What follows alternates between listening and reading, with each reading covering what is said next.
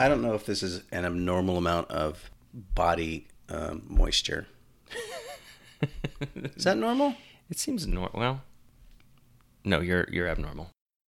Hello, everybody, and welcome to What Am I Missing, the podcast where I attempt to fill in the gaps of my knowledge through conversations with friends.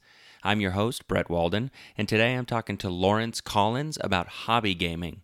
Now, this one to me feels very similar to the episode with Sam Hammersley about um, Nerdcore, in that I didn't know that this even existed until I met Lawrence at his house one day and I saw that he had an entire floor dedicated to keeping all of the board games that he owns, um, shelves upon shelves. And I knew immediately that this is something that I wanted to know more about. So when I developed the podcast, of course, uh, Lawrence was a natural to come in and talk to us about it. Hopefully, you find it as interesting as I did, and uh, you might even find a new hobby out of it by the end. Please rate and review the show on iTunes, and if you have any fun facts or anecdotes, or if you just want to roast me in your comments, type them up, give me five stars, and I'll read the funniest or most interesting ones out loud on a future episode. And as always, there's a sneak preview of episode 11 coming out next Monday at the very end of the show. But enough preamble. Let's roll the dice and get bored with Lawrence Collins. Take it away, Anthony.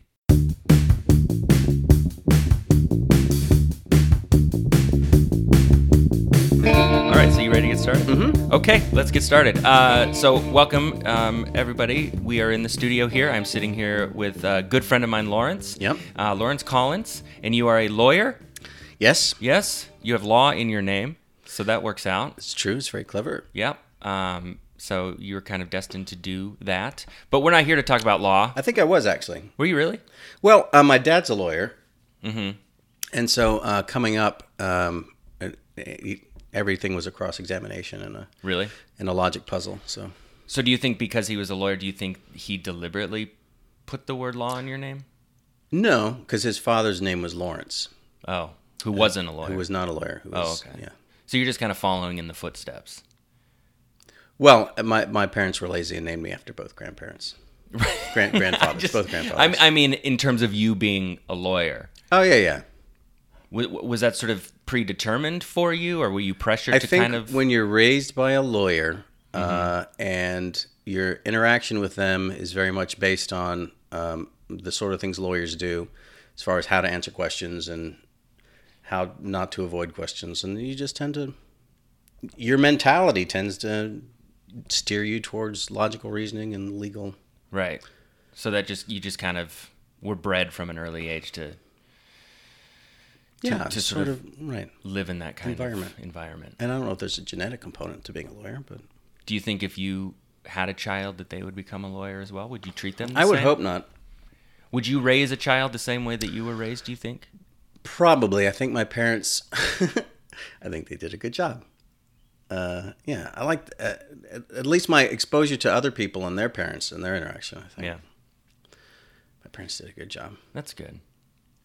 My dad's a truck driver. Mm-hmm. And you drive, And I drive. so He would talk to me like a driver. like a truck driver. Yeah. How does that go? Uh, barely at all.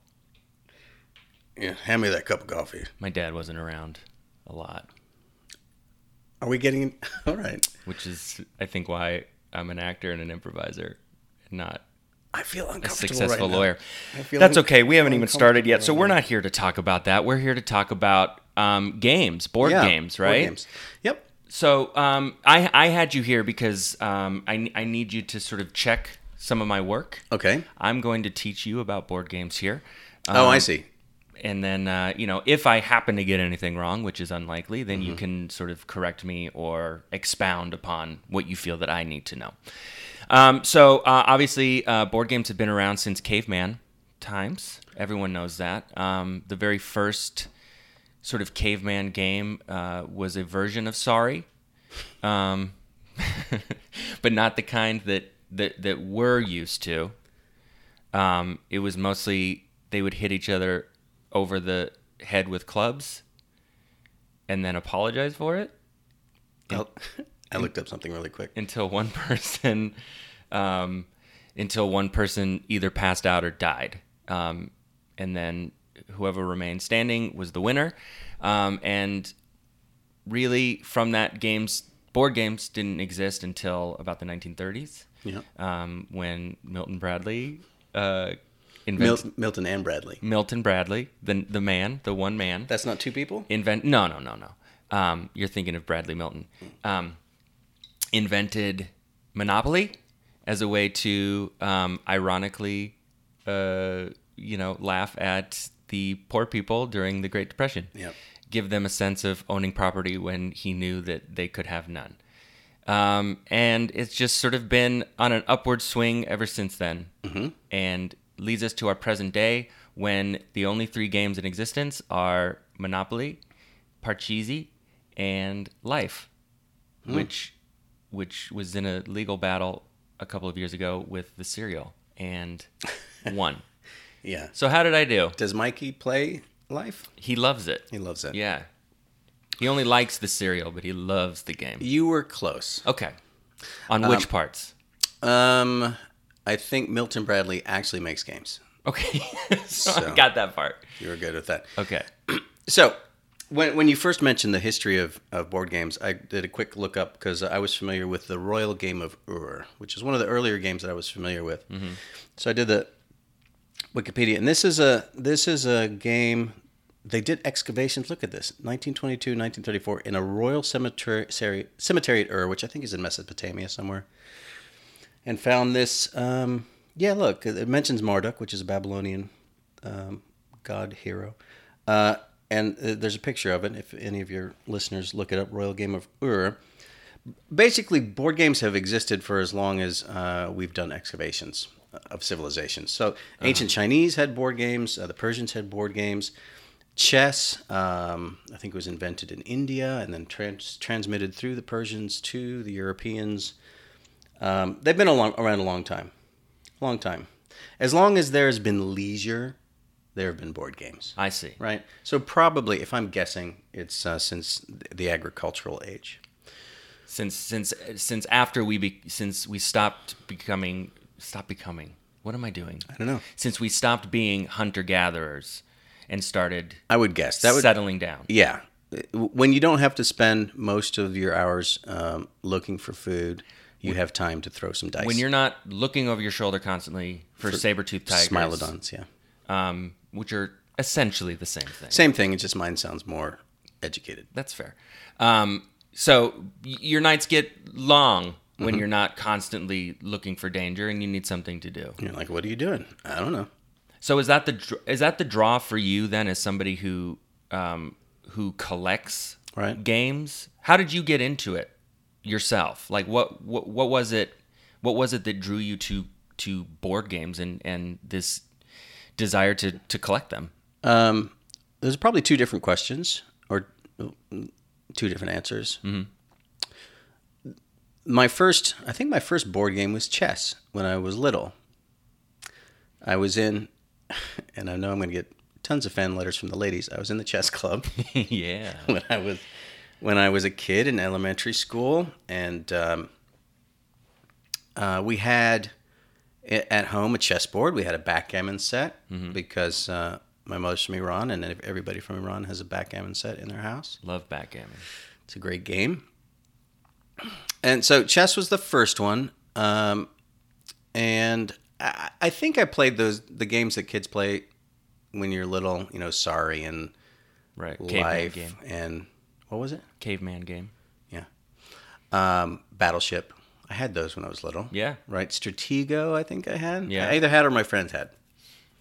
Um, but the first game I remember um, that I would consider a hobby game, Hmm. a- and by that I mean those games that most people aren't aware of, hobby games.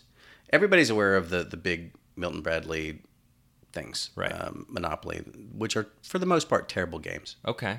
Interesting. Hot take.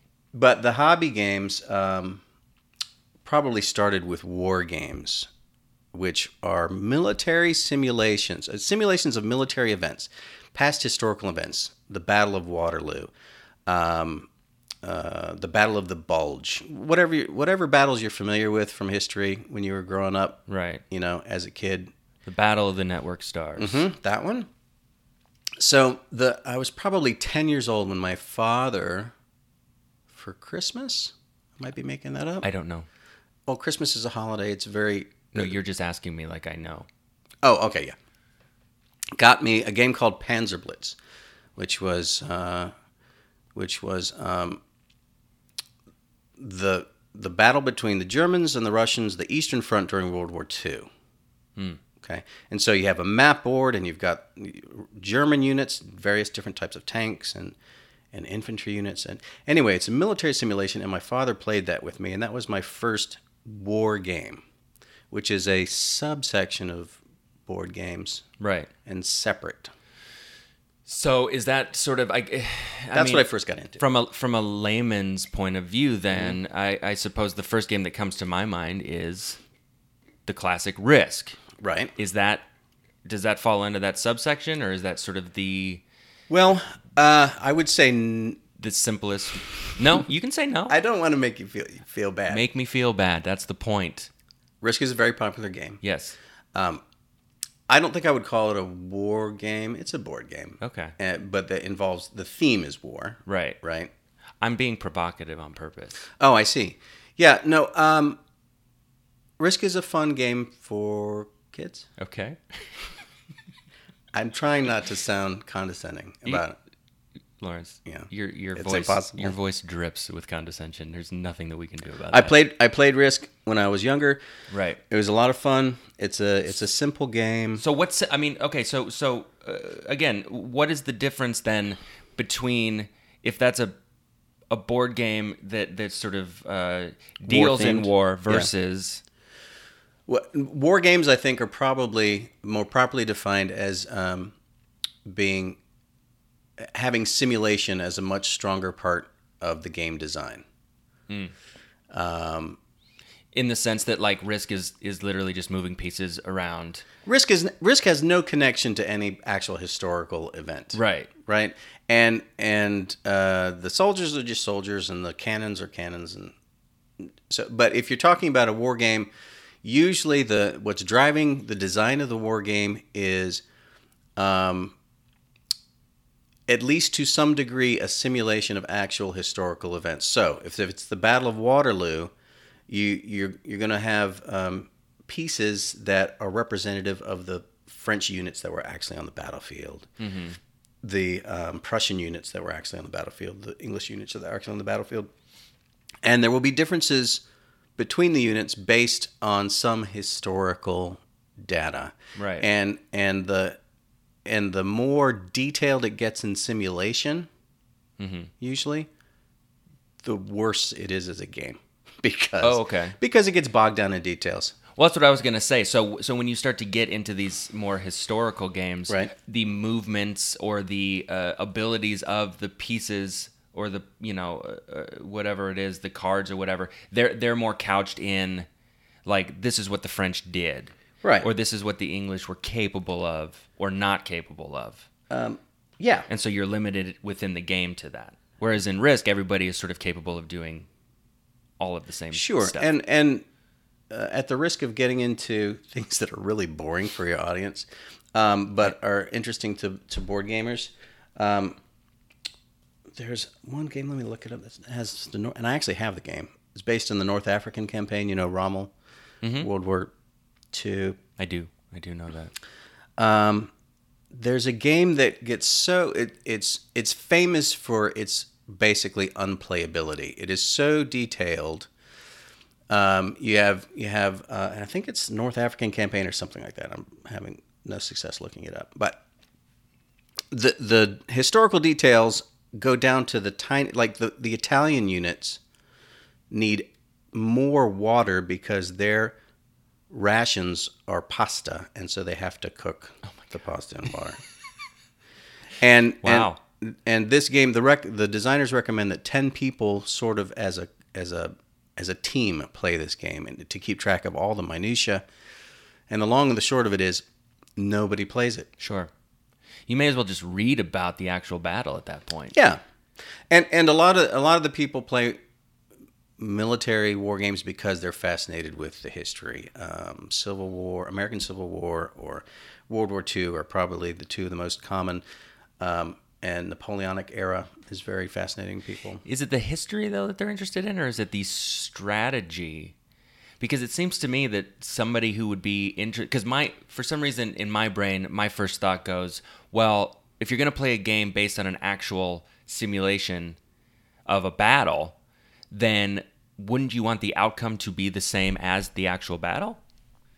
I think if I, and this is conjecture, but I think um, it helps you understand what happened. Uh huh. Waterloo, for example. If you, if there's a simulation that puts all the pieces out on the field, right? You're overlooking the, that plane in Belgium, and um, you understand what troops you have as Napoleon, what troops may be coming around the corner uh, from the Prussians, what troops Wellington has on the field, and understand if you understand the possibilities through the simulation, if it's accurate enough, then you can get a better appreciation for what actually happened. Oh, Okay. That was an amazing thing that happened because of these resources available and what actually. And that choice was the wrong choice. That choice was the right choice.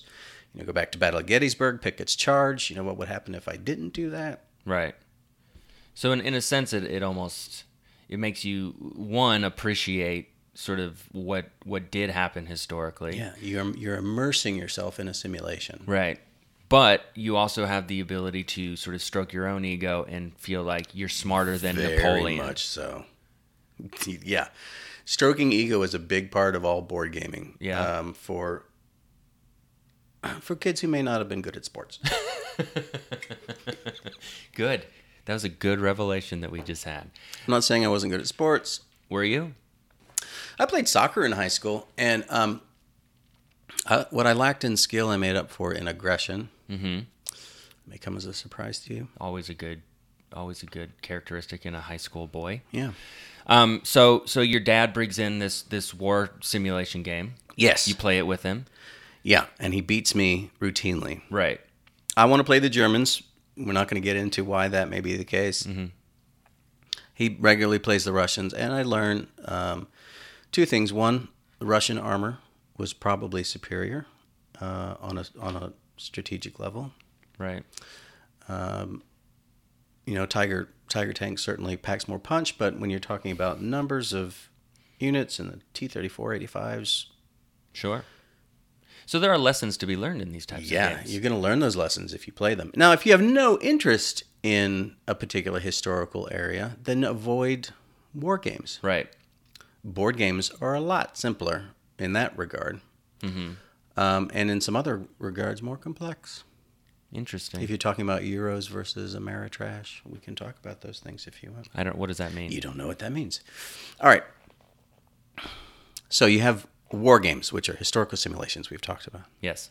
and there are many, ma- any any conflict in human history that you could probably think of there's probably a box somewhere with a, a war game inside it that's linked to it but then you have board games which are not necessarily linked to any historical military battle and um, m- a a lot more accessible and the subject of board games spans anything you can think of um, I have board game. Well, uh, Settlers of Catan, which is a significant board game as far as the development of the hobby. And that's a very that's a fairly popular one, right? Yeah. I feel I and the only reason I think that is because I've heard of it. Because you've heard of it, Yes. right? Yeah, Settlers of Catan is very popular, um, and what makes that one so popular?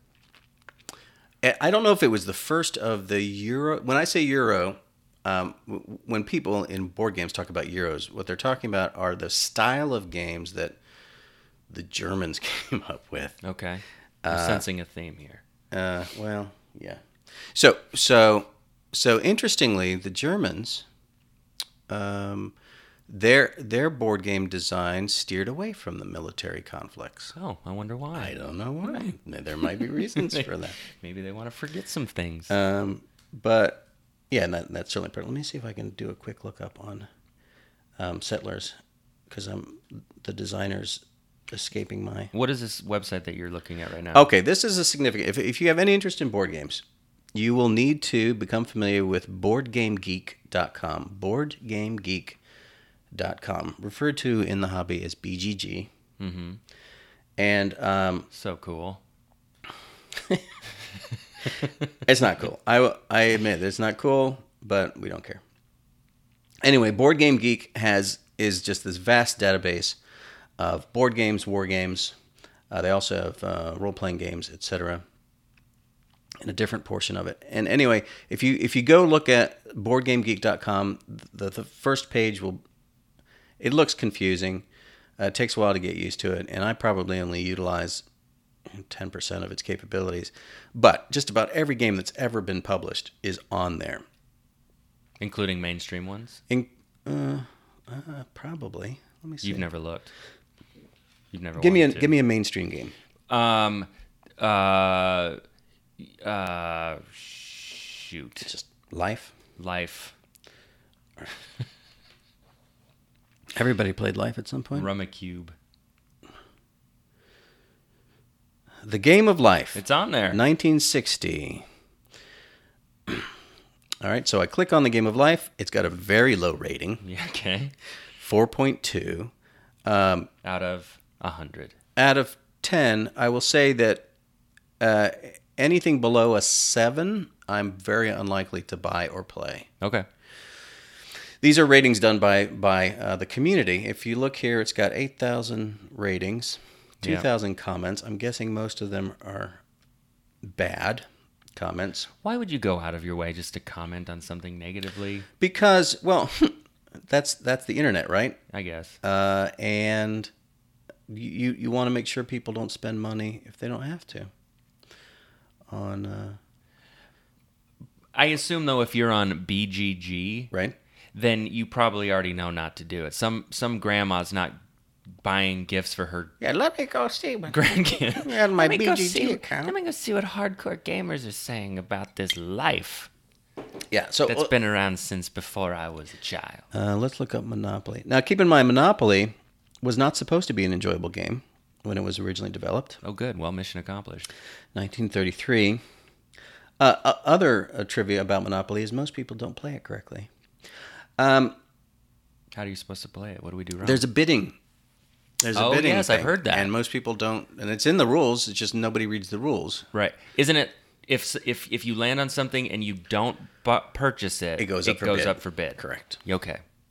Yeah, that's monotonous. 1933. So if you look uh, at the BGG entry, uh, it shows the game and and tell, usually tells you the designer. Mm-hmm. Um, and also, Monopoly has a very low rating, 4.4. 1930s though, I was correct about that. You were you get a full point Smack dab in for the, that. in the middle of the depression. The purpose of Monopoly was to demonstrate the evils of capitalism. Mm-hmm. We might not need a game for that. You can just turn on your television. Boom. Boom! Political commentary. Boom. yeah. Charles- So it's all on there. Charles Darrow, Darrow. not Darwin. Oh. Mm-hmm. So anyway, we were talking about settlers. Settlers of Catan. Yeah. They've got oh so many editions. Fifteenth anniversary wooden edition. Um, and Settlers of Catan. When was it? Klaus Klaus Tuba. It's a very German sounding name. Uh, Has a 7.4 rating. yeah, this is for this particular wooden anniversary edition, Right. which I'm sure is a lot of money. You probably can't get any more. So, 15th anniversary edition. When did that come out? I don't know, but I, I feel it was in the 80s when Catan came out. I might have just made that up. And this is uh, are are you sort of saying that this is kind of one of the first like games that are that are that are coming out that are sort of I don't know. How would you uh, would you describe it as indie? What what, are- what are we talking about here? What's the language that we're using? Euro is the word that I'm using, and it's a German-style board game. It's, and look, I looked it up on Wikipedia. Settlers of Catan became one of the first German-style board games to achieve popularity outside of Europe. As of 2015, more than 22 million copies, Okay. which means out of seven plus billion people, n- not a lot of people have, have the game, but still, that's a huge amount uh, for a game. And so, when when we say Euro, German-style board game um, whereas war games focused on direct conflict between players because it was a military simulation euros tend to be um, sort of like mental puzzles and um, they have mechanics. The proper word may be mechanisms, but in the hobby we say mechanics. Mm-hmm. Um, tend to be uh, you're, you're you're constructing sort of a, a a machine puzzle, and your object is to build a better one than your opponents. And and and oftentimes there's not direct player conflict Right. in the game. Right. You're just trying to to to figure it out better than You're the not other you're player. not trying to intermittently destroy or or challenge what they're doing. It's just Right. you're sort of So Settlers of Catan, if nobody's played, you're, you're trying. You've got the players are on this island. You, there's various resources that you can gather from the various hexes on the island: wood and sheep and stone and uh, clay and wheat. And you're trying to build your little towns, and you're trying to link them with roads, and you're trying to build them into cities. you're trying to settle the land. Settle, settle Catan, yeah, It's right there in the which name. is not a real place, but it is in our hearts. so what what makes this but what, why why is this so popular then? What what what is it about this one versus I think it's a lot what else more is available? approachable. For, okay, so I go to gaming conventions, right? Mm-hmm. And um, the war gamers usually have there's a, there's a different area where the war gamers are, and uh, you can tell because you're walking through the area and there's a bunch of older men, middle aged plus, um, arguing over which uh, ammo cans the Germans used versus the Italians, and they they just they're in their fun, and nobody else thinks it's fun. Um, Right. Whereas in the Euro section, you have a much larger variety. It's much more approachable. Um, the subject matters are, are usually not that significant for the gameplay, and they're easier games to play, and in many ways more fun games to play Right. a lot more. A, a war game will typically have a huge rule book. Mm-hmm. Like 10, 20, 30, 40 pages of rules. Right. Do you have Where- to know, and you have to know all of them going yeah. in. Yeah. 4.1.3, Ugh. you know, Just join rest- the army. resting fit. Yeah. Whereas board games, the really good ones often have one page of rules. Right. Simpler the better. Sure. I think uh, I uh, th- there's a game called Azul, which I've been playing with um, people who aren't gamers. Mm-hmm. A very simple game to learn, but there's strategy to it, and it's got nice pieces. And um, the the goal in that game is to is you're building a mosaic on a wall, which is probably about as far from um, being a tank commander Yeah. on the Eastern Front as you can get. Yeah. You brought that one over a few weeks ago. Yeah. Uh, well, what, what did you think? I thought it was a lot of fun. Um, and it was, it, it it was, um, like you said, it was simple in the sense that if we had a question about something, we could stop and look at the rule as opposed to needing to know everything, you know, front loaded up top. Right. And uh, it was just very casual, but it was, it, it, it brought out the artist in me. But it was a strategy game, and I think that's what it does force you to still think ahead. Clearly, strategy to it, and um, gamer gamers would call that consider that a gateway game, mm-hmm. meaning it's a game that you can introduce to your friends that don't necessarily play games, Right. or or it's you c- it's a game you can play with people who really don't want to sit through a long explanation of rules. Right. Um, Which we had a few of those Sure. with us. Yeah. Adam being one of them. Yeah. He doesn't Did want the, to. who He did doesn't the want to. Weezer Sit, he episode. doesn't want to sit through rules. He doesn't want to sit through most things. He really only played out of social obligation. That's true. I don't know how much fun he had. probably, probably none. But that's not to say that the game wasn't fun. No, I think it's a fun game. Yeah. Uh, and i- if if people are thinking about getting into the hobby or at least trying something out, that's a game I'd say pick up. Yeah. Azul, A Z U L. It came out last year. Uh, I think it got a, S- a Spiel des Jahres uh, nomination. I can't remember if it won or not. Is that the awards for for games? Spiel des Jahres. It's game of the year in German. I don't know how my pronunciation was. Um, Th- that that's what threw me. Yeah, and the Germans, I don't know, who- just the Germans generally, them as an entire ethnic group. Um, they they do these nominations. There's a Game of the Year. Uh, I think there's Kennerspiel Desjaras, which is uh, m- the m- heavier games, and there's family games.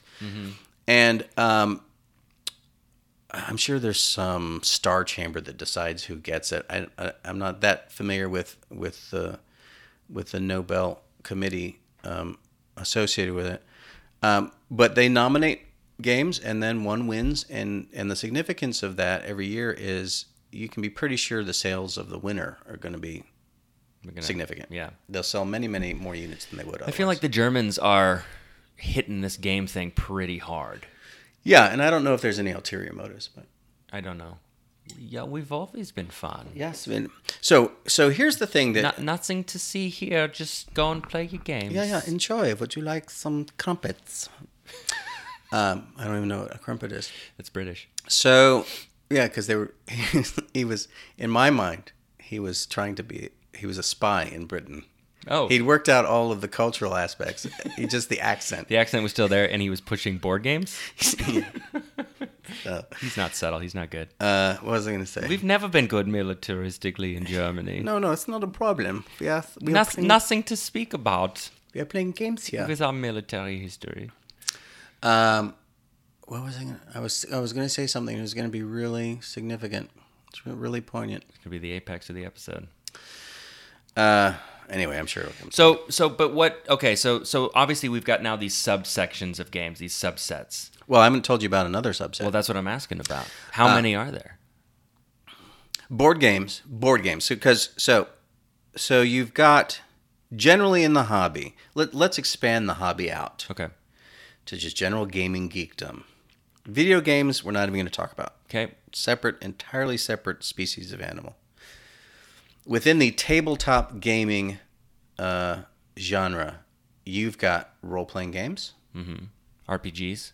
RPGs, Dungeons and Dragons, and um, Pathfinder, and um, a- champion a- any champions, which is a game nobody's heard of anymore.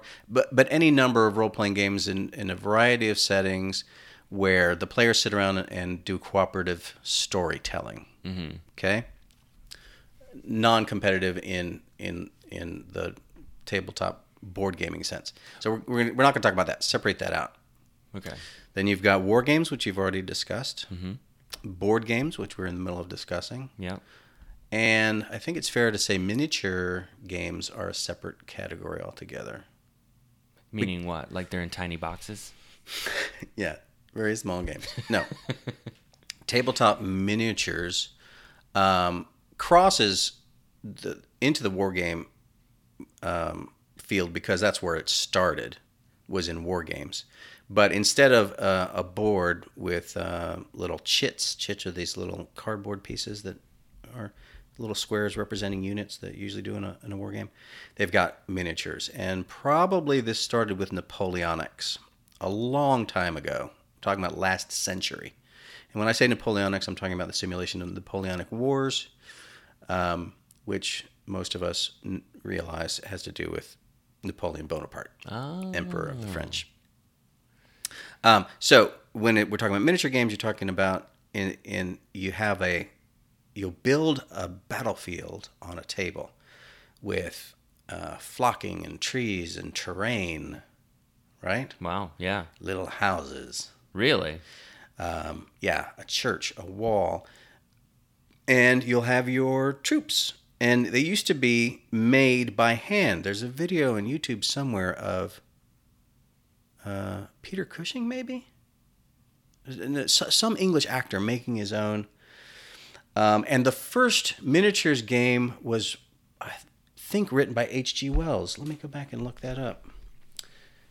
That's yeah. Mm-hmm. So when we're talking miniatures, we're talking the the ac- it's it's little miniature models of everything. You're almost se- Yes. setting. Are these are these long games then? Yes. Um, miniatures is is intensive for two reasons. One, it takes a while to set up the game, Yeah. but before you even get to set up the game, you're talking about building your miniatures and painting your miniatures. So the people that are into miniatures are very much focused on um, on the the setting of the miniatures conflict. So are are the miniature players the ones that even the war people are kind of looking at and going like these weirdos, or is there a crossover? There's a crossover um, because a lot of the war gamers um, are into Napoleonics, where they have a bu- where they where they lay out the little troops. You have your little soldiers. It's like playing soldiers. Right. It's like it's exactly an like playing excuse to soldiers. play soldiers Right. as an adult. right. Uh, whereas most people might um, look at you oddly for playing with little soldiers when you're a full grown man. Right. This you can say, well, it's a simulation of Battle of Gettysburg. Yeah. I have a 40 page booklet that gives me permission to do this. Right. H.G. Wells, 1913, Little Wars is the name of the book. And uh, This is the full. it's a rule set for miniatures. Yeah. What is it? Read the whole title. Uh, this, uh, all right, and, and it's probably significant even for today. So, uh, Little Wars, wh- where's the title? It's in bold there. A game. Yeah, for- yeah. Little Wars, colon, a game for boys from 12 years of age to 150, and for that more intelligent sort of girl who likes boys' games and books. Oof. Oof. Didn't age well. Yeah, HG, uh, you might want to talk to your your PR guy about that one. But that's the first miniature game. That that is my uh, uh, that's as far as I'm aware. That's the first published set of miniatures war games rules by H.G. Wells of Time. Whatever. What was it? Time. What was it? Time Machine? Time machine. What was it? Time immemorial. What did he write? Something about a time machine, right? Yeah, something about a time machine. He probably simplified it like the title of this. So, um, so in essence, the history of these miniature games are for boys and for for smart girls who think like It boys. was this sort of an, that that very select group of girls who are smart enough to understand boys' games. Got it. Oh boy. Do you see when you go to these conventions? Are there a lot of women um, represented?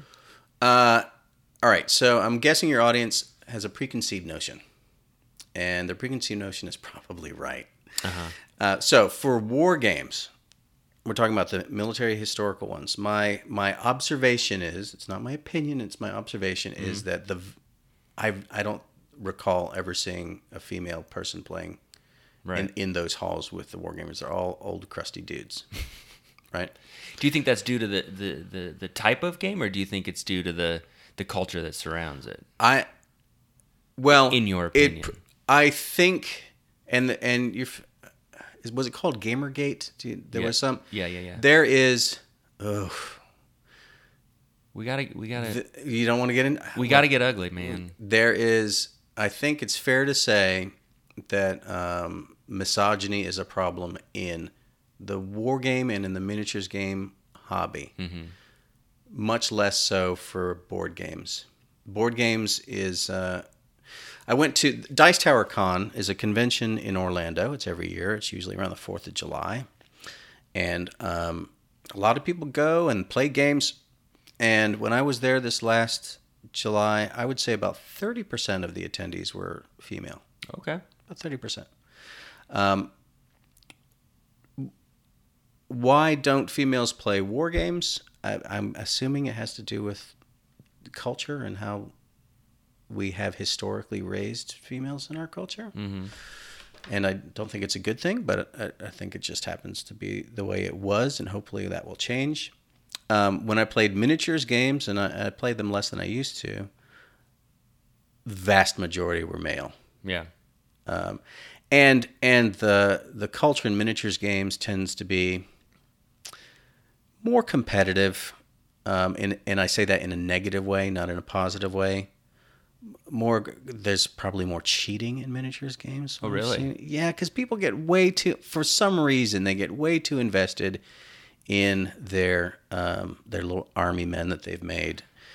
Well, I was I was gonna say I assume that because there is sort of an there's an art before you even get to play, right? Which is and it's almost like it almost seems like those miniatures and everything that you come in with are sort of a representation of the player itself or himself or herself They're invested their ego in it. that they're investing their ego in it where it's like because I, I right because aren't you like paint are you painting these miniatures yourself I'm You- not, but Hmm. But, I mean, people many are, right? So so we can't really talk about miniatures games without talking about probably the biggest um, component of of miniatures gaming, modern miniatures gaming, in the last probably twenty years, I would guess. Mm-hmm. Um, and that is, uh, and I just blanked on it. It's Games Workshop, and um, is it Warhammer? Is that what I'm? Did I just blank on that? Mm-hmm. it's a British company, and they made this game. uh, C- oh now now your thing's not working. They made a game called uh, Warhammer, which was a fantasy setting, and then they made this game called W- Warhammer Forty Thousand, which is referred to as Warhammer Forty K. Cool. Yeah. Um, and so Warhammer 40,000 was was taking the f- the fantasy setting, you know, traditional fan, Tolkien-esque fantasy setting, elves and dwarves and that sort, uh, and then moving it into the far fantastic future uh, where it, they had spaceships and space guns. Still fantasy, basically. Um, but j- and that's the game that most that a huge portion of the hobby played for many many years um, i never got into it because i thought it was a terrible game and it was extremely expensive because you had to buy a lot of miniatures to paint it i mean to, to play it um, so And you gotta. I mean, I assume you have to come in with a pretty full set in order to Sure. even compete. Yeah, right? yeah. You have to have your your army all, uh, and it should be painted because what's the point of playing with miniatures if they're not painted?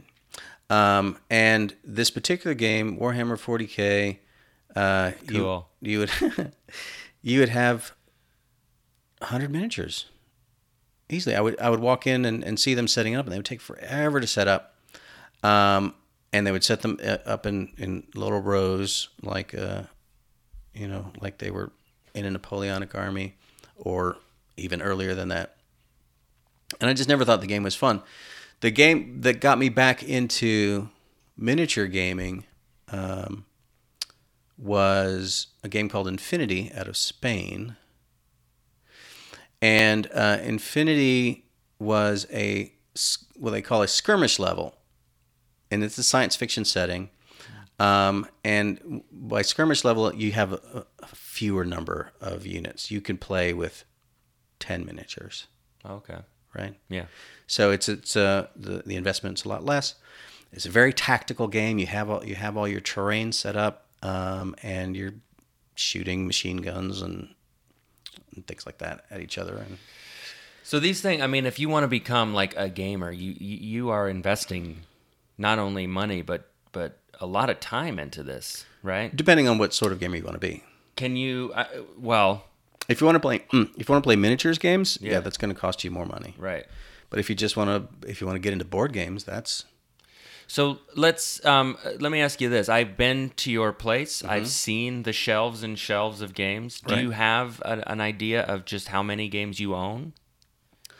I I would guess uh, I have around 500 board games, which is more than anybody needs.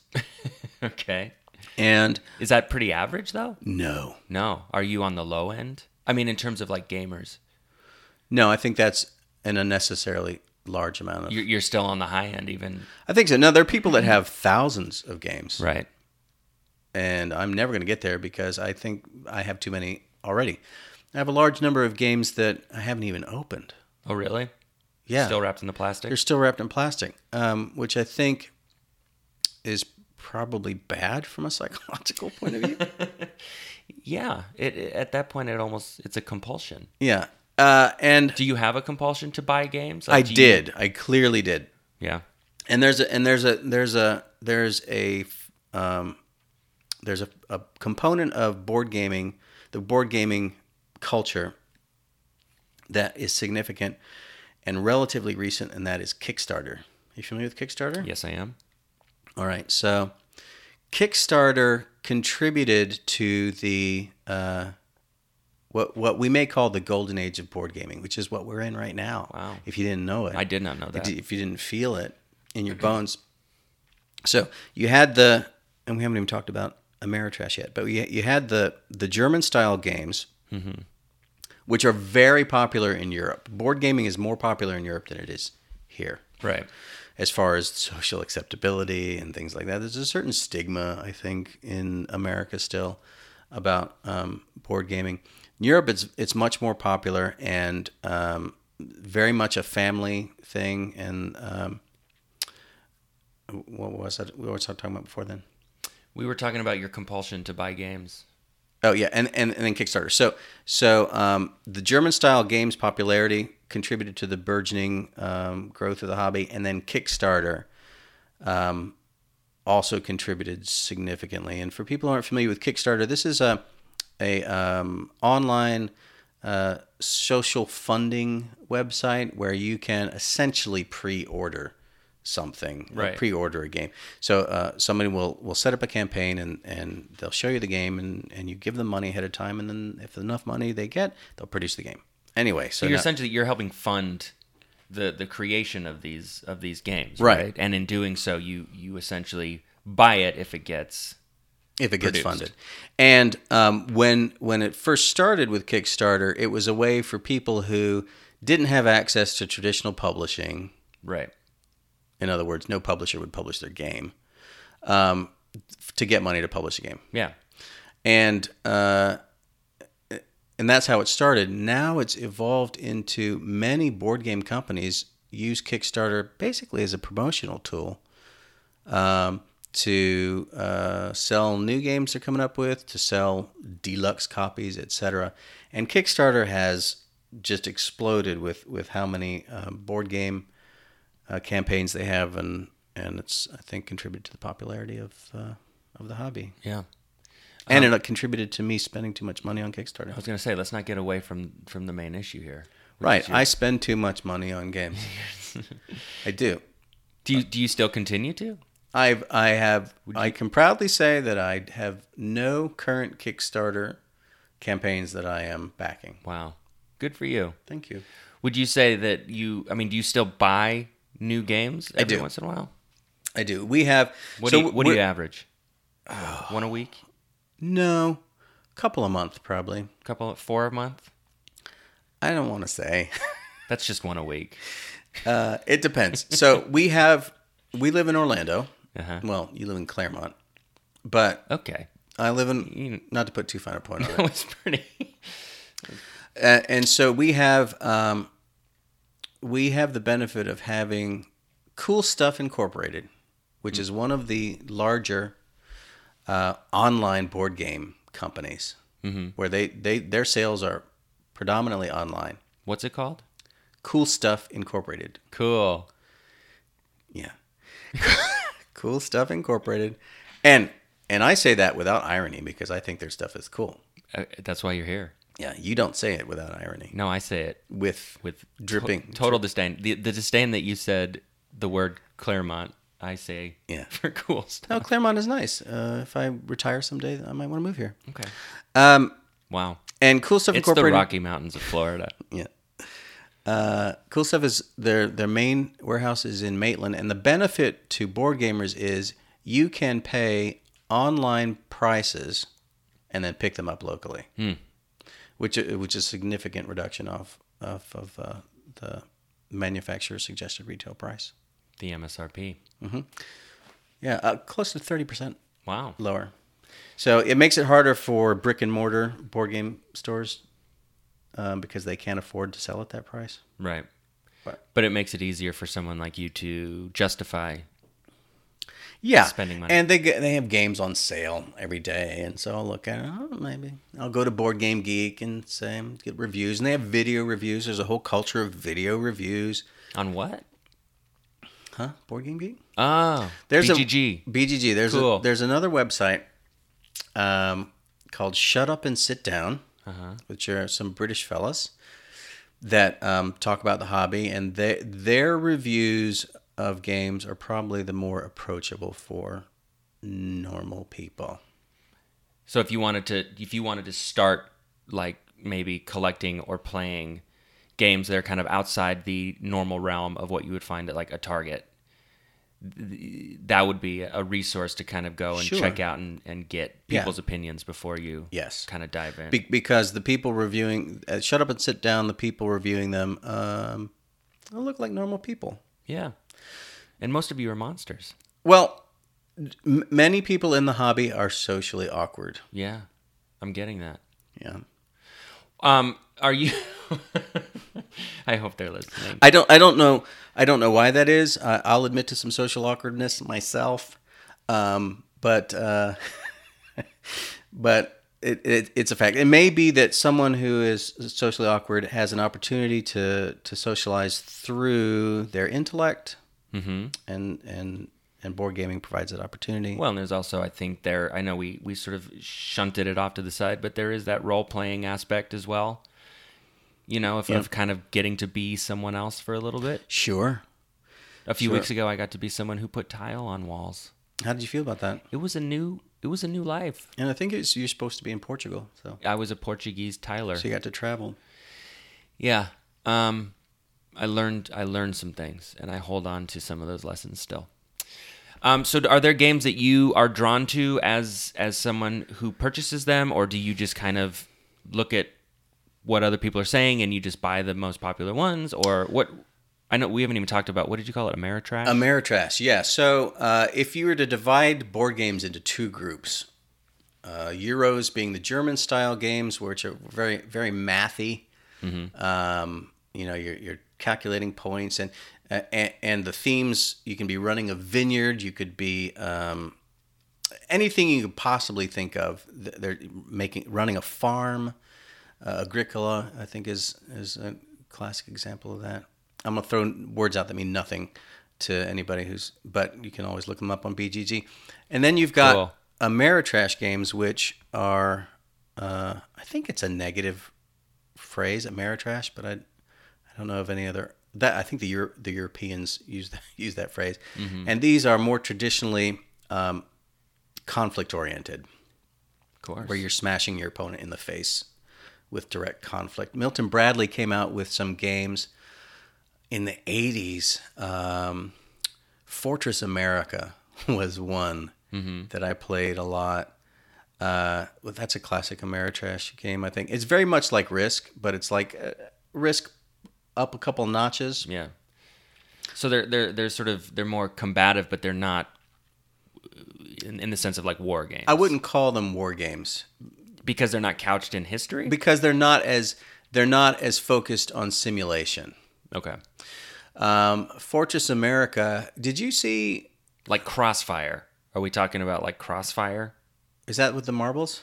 You'll get caught up in the the ball bearings. No, that's a kids game.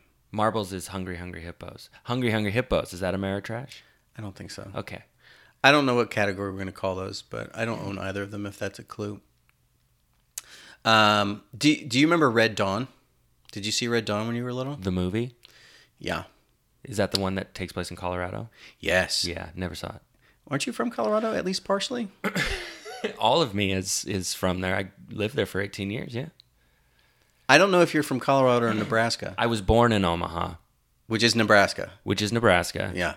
Lived there for three months, which I don't remember. Mm-hmm. Moved to Colorado, which I don't remember. Yeah. You said 18 years in Colorado. You have no recollection of. Well, I, I don't have recollection of moving at as as a three month Oh, year I old. see. I see. You don't. Re- My first memory was waking up in Colorado with the majestic Rockies Describe that. to my west. It's just outside your window. Um, it's a lot like a John Denver song. He was born in the summer of his I don't. I thought that was West third or Virginia. fourth year. Um, I thought it was more Appalachian. well, no, that's West Virginia country roads, but he sang about Rocky Mountains all the time. Oh, Rocky Mountain High. yes. yeah, yeah. That's about drug use. Yeah. No, it's about going into the into the damn mountains. That was it. I don't know if it was Canadian or American Rocky. He says Rocky Mountain High, Colorado. He says it in the song. "Oh yeah, Colorado." Yeah, Colorado. Yeah. You say you say that as if I'm saying Colorado incorrectly. That's how you know that somebody's not from there. If they say Colorado, I I don't want anybody be, to be confused about the fact that I'm not from Colorado. it's subtle. Listen, just listen. If somebody says I'm from Colorado, y- y- they're not. You- they're not. It's not. Colorado. Colorado. Is that the native First Nations pronunciation of it? I believe so. I believe so. I don't know which, which First Nations occupied Colorado before the The Pueblo. Euro- European invasion. the Pueblo. Okay, I'll take your word for it. so, so, so no, I've never seen Red Dawn, even though I, I am from oh, Colorado. yeah. So Red Dawn, great formative is that the word movie for a young conservative growing up in Ocala. You're speaking of yourself, of course. Speaking of myself, before the Republican Party became what it is today. yes. Um, Yes, don't be turned off by Lawrence, listeners. He's. Are you still? Would you still consider yourself a Republican? Are you? well, Are I, you willing to step back if things change? I can't imagine them changing. I, I, I left the Republican Party in 2016 Oh, um, so that I could vote for Bernie Sanders in the primary, if that gives you any idea of where I am Mm-hmm. nowadays. Um, I was always uh, in the libertarian branch of the Republican Party when I was there. Mm-hmm. This was before libertarians became 4chan racists. right. So, yeah, I, I'm a I'm a Bernie supporter now. So you you kind of based on your your game experience and your politics and stuff, it sounds like you sort of tie yourself to groups that eventually become too bizarre to Yeah, to, Al- to always, take credit for. always flirting with disaster. You're in it, and then you see who else is in it, and you go, "Oh, that's Time to go. Oh God, that's not me. Time to leave. So, Red Dawn, Yep. uh, Patrick Swayze, '80s movie. This is this is a great. If you're if you're a, uh modern conservative, Red Dawn's a great movie because it talks about the invasion of America, and They just remade it. They did. They remade it terribly. Um, uh, we can talk, talk about that later. But so the invasion of America back in the '80s movies, you had um, a southern invasion led, I think, by the Cubans, and then the Russians were invading, and I don't know who else was. Everybody was jumping on us. I don't why. Probably because they hate our freedom, right? So, um, it, so it's this f- fantasy about uh, American resistance fighting off these young, this group of young Americans, football players. Perfect, right? These young American football players fighting the Russian army and the Cuban army uh, in the in the mountains of Colorado, Right. Uh, because we live here and it's glorious. And and Powers Booth was in it, and the Chinese were on our side in that movie. It was great. Just red blooded. Get you. I I can't remember which other kids were in it, but Jennifer, what's her face before she had their nose job? Gray. Yeah, was she in Dirty Dancing? Yeah. Yeah, before she had her nose job. Yeah. I don't know why she had a nose job, but I thought her face was fine She lost. She lost a lot of work because of that. because of her nose. Because she changed her nose. Because she changed her face. nobody. Nobody. Nobody Completely recognized her different after that. Yep. So, Fortress America is that movie made into a board game? Okay. Deliberately. I think so. Um, well, it sure clearly was an inspiration, um, but they've also, if you look at the cover from the game back and then, there's someone who looks remarkably like Saddam Hussein on the front cover, Yeah. and uh, and so one player plays the Americans, uh, and the other player plays everybody else who's invading us, and it's just a, a fight for survival, a fight to the death. Right. And you love that game. I, I played it a lot. I enjoyed it. I, I enjoyed, you know, keep in mind this is back in my my NRA um, libertarian days. I enjoyed the idea of of strapping uh, American partisans rising up to resist the alien invader. Mm-hmm. Yeah, And now we're best friends with them. with the Russians. Yeah. Yeah, yeah, It'd be a different game these days. Be a different game entirely. Um, so what is it now? Uh, you know, obviously you enjoyed the game back then for those reasons. What, uh, what what is it? Just in general, you know, if you had to sort of psychoanalyze yourself, what why why games and not something else? Why not stick with the soccer or, you know, Well, uh, I'm 50, Uh-huh. so okay. it's harder to get my friends out to play soccer. Okay. and I don't know how well it would go. Right. I'm sure I would injure something if I Sure. tried playing soccer now. Okay. Th- yeah. I'm, if you want to play, I'm willing to give it. This a, is, you know, I'm not asking that. You know what I'm asking. if I want to play soccer with you, Finally, yes. It's taken Um, an hour. but as far as as far as games, so what do I look for in a game now? yeah, I play board games now primarily to socialize with friends, right? Which is how it's significantly different from video games. Um, And so I tend to look for games that one interest me, and two I think will interest my friends, and will be, and, and I have I have different different um, strata. If that's the right word of friends, different different groups of friends. Some of whom are very much into games, and I can bring a, a crunchier, heavier euro to the game, uh, uh, to the table. And um, uh, there's a game uh, that is is popular but rarely played because of how long it takes to play called Twilight Imperium. They just came out with a fourth edition after many years. It's published by Fantasy Flight. And I think it's I think it's the title that basically gave Fantasy Flight um, its legs as a publisher. Uh, that I may have just made that up, but that's I think that's correct. And this game is is um, Twilight Imperium is set in a futuristic space right?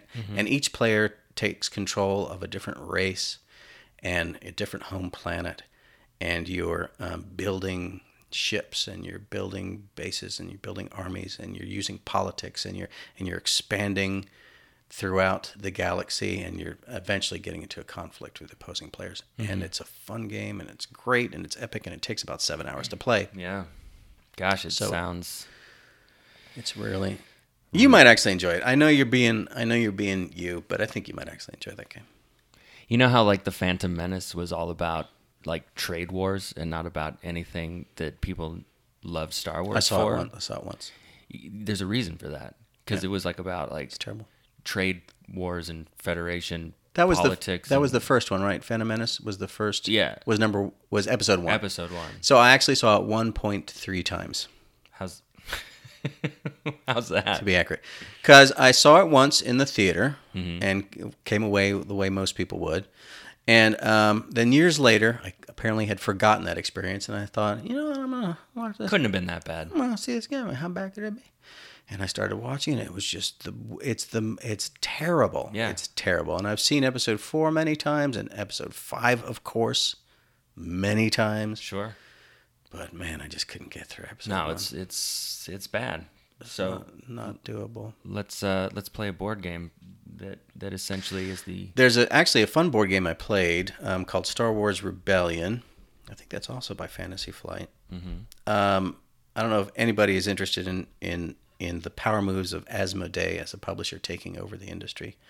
Um, but this game, Star Wars Rebellion, is a two-player game. One player plays the rebellion, and the other player plays what's it called? the not rebellion. Do you know? Are you not a Star Wars fan? The Empire. the Empire. um, and Were you quizzing me or you didn't? I was quizzing you. I knew. I know the symbols and everything. And I'm, I don't claim to be a Star Wars fan. I Sure. don't, because I'm a Star Trek fan, Got it. because that's actual science fiction. Um, Well, if anybody's listening at this point, Right. So, but Star Wars Rebellion is a good game. One player plays uh, each side, and and the rebels um, are trying to survive basically because they have their base, and the the Empire is trying to locate the rebel base, and you've got all these leaders. It's a fun game. You should give it a try. Okay. Two player. Got it. All right. So three more questions, and then we're going to wrap this up. Uh-huh. One. Mm-hmm. Um, have you or are you currently developing any games of your own? Oh. you don't have to tell us what it is. 'cause- So here's the thing. Anybody who's into board games, yeah, I think this is almost a universal rule, but it, a large percentage of people into board games have in their mind a board game that they want to make. sure. Some of them actually do it, but everybody. So yes is the short answer to your question. There's there's a game that I'm that I'm thinking of, and I've, I've even I, I even got a binder right and some index cards that have sat in my room for months now, lacking attention. But yeah, just about every gamer has a game that they want to play that they don't think has been published yet, and so they start thinking, "I'm going to do this. I'm going to make this this setting, and I'm going to have this mechanic, and I, here's a new here's a new mechanic that nobody's used." And yeah, yes is the answer to your question. What is what category? Sub question. What is what category does your your particular game fall under? Uh, the current ideation is that a word? Sure. Um, my cu- my current concept would fall into the Ameritrash realm, but why strong euro strong euro components. Strong Euro Hmm. of components, like a but m- definitely conflict. like a mid Atlantic type. yeah, sure, exactly. Yeah, yeah, yeah. Okay. A mid-Atlantic sort of game. Why don't you come over and play a game with me? Yeah. Um, w- okay, so question two. Yeah. Um, for those who are still listening, if you haven't turned off everybody yet, Right. um, congratulations on making it this far. Uh, what are you, you mentioned like sort of strata of friends that you have? Um, so if we're assuming strata is sort of like low, mid, high in terms of uh, want and ability to play Yep. difficult games, um, what are what are some games that you would recommend that fall into each of those three strata? Like easy or like low level, entry level games Right. if we wanted to look for like two or three. So we've mentioned Azul for a gateway game. Yep. Fairly simple game Mm-hmm. to learn, and it's fun, and the pieces are fun to play with. Can confirm. Um, uh, so there's a game that came out last year, S- Century Spice Road, which is also a very accessible game. Um, I thought, did you play that? I don't know. I think you've brought it over, but I don't think we've ever. It's very played it. simple. Century Spice Road, and the players are uh, trading spices and and and acquiring properties. It's a pretty game, and and the pieces are nice to play with, and it's a fairly simple rule set. You know, I think a page and a half maybe. Um, Splendor used to be a game like that that was fairly simple and easy to play. Um, the middle of the road, you start getting into okay. There's a game called Five Tribes, which is uh, maybe probably a step up in complexity, which is fun. Okay, ma- here's the thing with the hobby: there are games coming out all the time, Sure. every month. It's like comics, um, and there are probably too many games, but obviously somebody's making money. So every every time a new game comes out, the reviewers are talking about will at some point decide whether or not it has replaced a prior game. For example, when Century Spice Road came out, most reviewers said that's killed Splendor. I, said, I still think Splendor is a fun game to play. You're you're collecting gems, um, and it's a pretty accessible game. Yeah. Um, but so that that's that issue. So Five Tribes is a, a middling game that's fun to play. He- There's so many, and and a more complex game. There's a, there's a designer, Vidal Lacerda, that has very crunchy Euro style games, um, and uh, trying to I'm trying to let me look it up real quick because the names are escaping me. When you put me under pressure, Well, like my this. third. You're not gonna like my third question then. oh god. That's all it is. It's just nothing but pressure. Yeah. Uh, I think I'm gonna look up Vinos. I think that's one of his. Mhm. Yep. And that's about uh, uh, doing a winery. Vidal Lacerda, Vinhos, 2010. And uh, if it, I'm using BGG right now. So cool. his picture does not make you want to buy his games. But Lisboa came out 2017, beautiful game. I haven't had a chance to play it yet because it's so complex that a lo- a lot of people don't want wouldn't be interested in. Mm-hmm. Okay, let intelligence is a factor here. Can we just say that You say it. intelligence is a Of factor? course. Not everybody has the same level of intelligence. No. some people are smarter than others. Yeah. that's just a fact. It's like dumb girls, middling girls, intelligent girls, Right. dumb boys. You are lucky nobody can see what your hand is doing right now. I think you can picture me going from low to high tier on that, So I according to H.G. Wells. y- you the listener do for yourself an evaluation of your own intelligence and it's all relative and and understand this. There's a board game for you regardless. Yeah. And and and putting intelligence aside, you may be you may be capable of understanding the rules to Lisboa or the rules to a game called like John Company that I just played that has to do a simulation of the uh, British East India Company, India. Um, th- you may be smart enough to understand it, but you may have no it may n- not hold any interest for you Right. right? It might- yeah. You might not want to go through the mental calculations it takes to play the game. Yeah. That might not uh, tickle your fancy. But just because you're not interested in something is not indicative of your level of intelligence. Doesn't mean you're stupid. right. Could Might be an indication of your stupidity. absolutely probably a good There, indication. there are trends. we, the the the graph that you fall on probably would point towards the dumb part Mm-hmm. right. of the spectrum, but doesn't necessarily mean Not a hard and fast rule. Right. Just a guideline. all all squares are rectangles, but not all rectangles are squares. That's true. but most of them are. Most rectangles are squares. Think about it. And if you didn't understand that analogy, then you're dumb. Do I have a board game for you? Then you um so so obviously Liz Lizbos Lisboa. Liz And keep in mind, BGG Cool. um, shut up and sit down.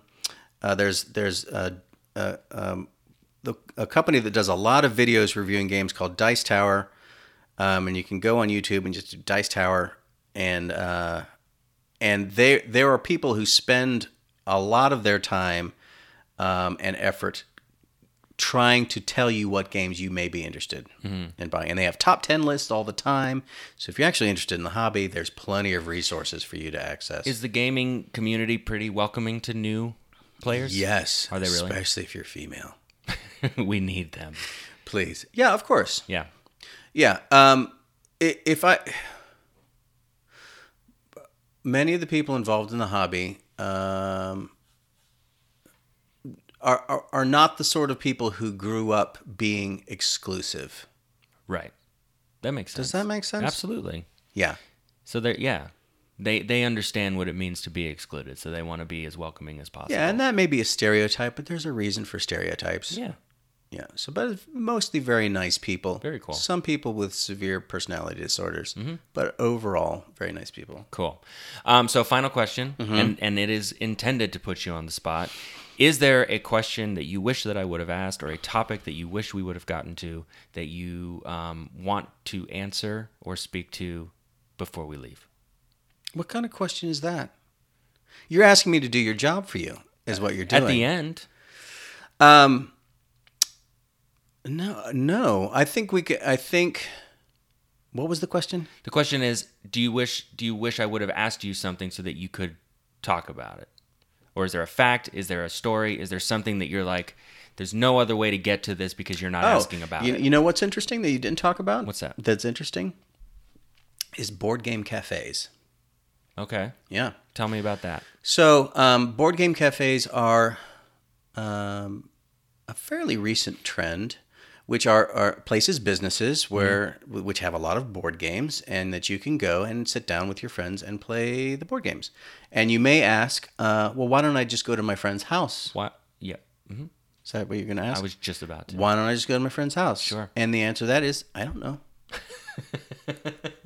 maybe, no good answer. Maybe your friend, uh, maybe their house is not ready for guests. Maybe they're, you know, they didn't vacuum or clean up. Maybe they just don't want to hassle with Yeah. bringing people over. They're antisocial. It probably smells like And cat there's also- pee. So board game cafes, and uh, one of the more prominent ones is a, a, a chain in Canada called Snakes and Lattes.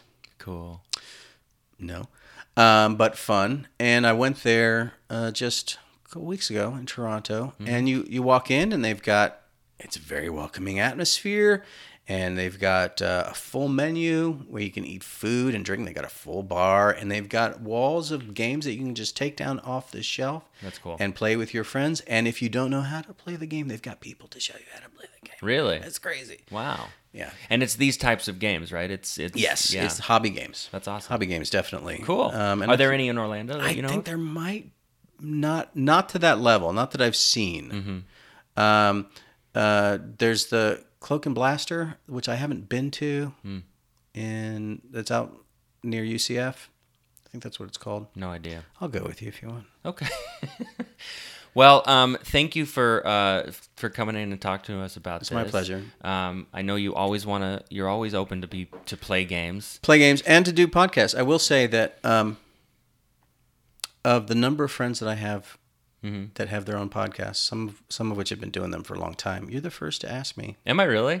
Yes, That's because I respect you, Lawrence. I appreciate that. I respect you, and you make me feel smarter just by being around. you. relatively speaking. relatively speaking. Not because you yourself are intelligent and a rising tide raises all ships, Mm-hmm. because, gosh, you're just y- on the spectrum. It's great. It's a great, and I appreciate it, and I will always remember that um, you you extended this invitation. no, I'm so happy. And if you're out there and you want to learn more about games, you know, uh, feel free to ask about it online. And like I said, Lawrence is always available. And Wait, what? it sounds like he'll travel. So No. if you really want to play Lisboa, um, Oh yeah, call him over and he will set that up for you. All right? Yeah, I'd, I'd like to play. Cool. All right. Well, thank you for coming out, Lawrence. Thanks, Brett. Bye. What Am I Missing is edited, produced, and hosted by me, Brett Walden, with original music by Anthony Smith. Special thanks to Lawrence Collins, if for nothing else, suffering through me using such language as monopoly and risk. If you would like to know more about me or listen to past episodes, you can find it all on my website, www.brettwalden.com slash W-A-I-M. If you have any questions, comments, or curses about anything you heard today, we have a community for that. Go to facebook.com slash what am I missing pod and let your voice be heard. Please make sure to rate us on whatever app you choose to listen to podcasts on and tell your friends about us, please. And here is a preview of next week's episode. Yeah, but long story short, like, look, they're District 5. They play their first game against the Hawks, and they go in, and Brett, that's the team that Bombay was playing on. That's the team he used to play, and he walks in, and the whole. The whole thing has, um, the whole rink has uh, all of their championships, and then going back years and years and years, and they're all the exact same flag because they've won so many championships. And then there's one, and it says 1973 in yellow, second place. Thanks for listening.